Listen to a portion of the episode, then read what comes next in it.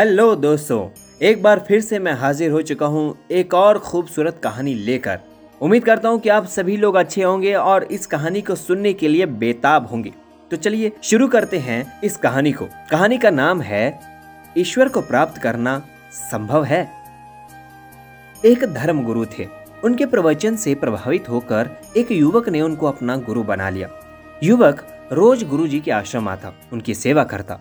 गुरुजी जहाँ भी कहीं प्रवचन करने जाते, युवक को भी साथ ले जाते। इस प्रकार वो युवक लगभग हर सत्संग और प्रवचन में गुरुजी के साथ रहता। गुरुजी को युवक के हाव भाव देखकर कुछ दिन से लग रहा था कि उसका मन कहीं भटक रहा है। एक दिन गुरुजी ने युवक को अपने पास बुलाकर पूछा, क्या बात है? पिछले कुछ दिनों से तुम परेशान लग रहे हो?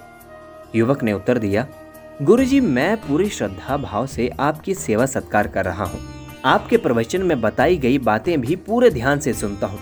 लेकिन मैं आपका शिष्य इसलिए बना था क्योंकि मैं ये जानना चाहता था कि क्या ईश्वर को प्राप्त करना संभव है। परंतु इतने दिनों तक आपके संगत में रहने पर भी मुझे इस प्रश्न का उत्तर प्राप्त नहीं हुआ। अतः मेरा मन थोड़ा अशांत है। शिष्य की बात सुनकर गुरुजी मुस्कुराने लगे। उन्होंने कहा कि, पुत्र, इतनी भी क्या जल्दी है? कुछ दिन और ईश्वर के चरणों में बिताओ, फिर मैं तुम्हें ईश्वर प्राप्ति का मार्ग बताऊँगा। कुछ दिन और बीते तो फिर से शिष्य को गुरुजी ने अपने समक्ष पाया। गुरुजी ने पूछा, तुम सचमुच ईश्वर का साक्षात्कार करना चाहते हो? युवक ने उत्साहित होकर कहा, जी गुरुजी। गुरुजी ने कहा, ठीक है, आज मैं तुम्हें ईश्वर प्राप्ति का मार्ग बतलाता हूँ। चलो मेरे साथ। गुरुजी अपने शिष्य को लेकर नदी की ओर चल पड़े। नदी के किनारे पहुँचने पर गुरुजी ने अपने शिष्य को गर्दन से पकड़कर उसका मुँह नदी में डुबा दिया। गुरुजी के यूँ अचानक डुबाने से शिष्य संभल नहीं पाया और पानी से बाहर आने को छटपटाने लगा। कुछ देर युवक को यूँ ही डुबाए रखने के बाद गुरुजी ने युवक को छोड़ दिया। युवक ने लंबी सांस ली, फिर गुरुजी की ओर देखकर कहा, आप ये क्या कर रहे थे?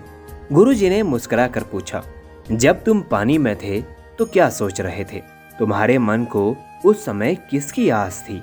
युवक ने कहा, उस समय तो बस एक कतरा सांस लेने के लिए ही मरा जा रहा था। लग रहा था कि बस एक पल के लिए हवा में सांस ले पाऊँ।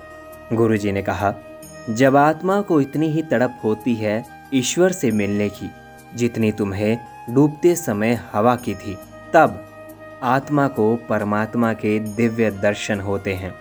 ईश्वर से मिलने के लिए पहले अपनी आत्मा में वो भूख, वो तड़प पैदा करो, तभी ईश्वर को प्राप्त किया जा सकता है।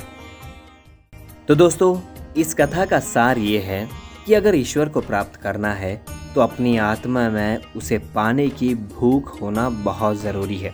तभी आत्मा को परमात्मा के दर्शन होते हैं। तो दोस्तों, उम्मीद करता हूँ कि आपको ये कहानी पसंद आई होगी। इसी तरह की कहानी सुनने के लिए आप मेरे podcast listen voice of books पर सुन सकते हैं।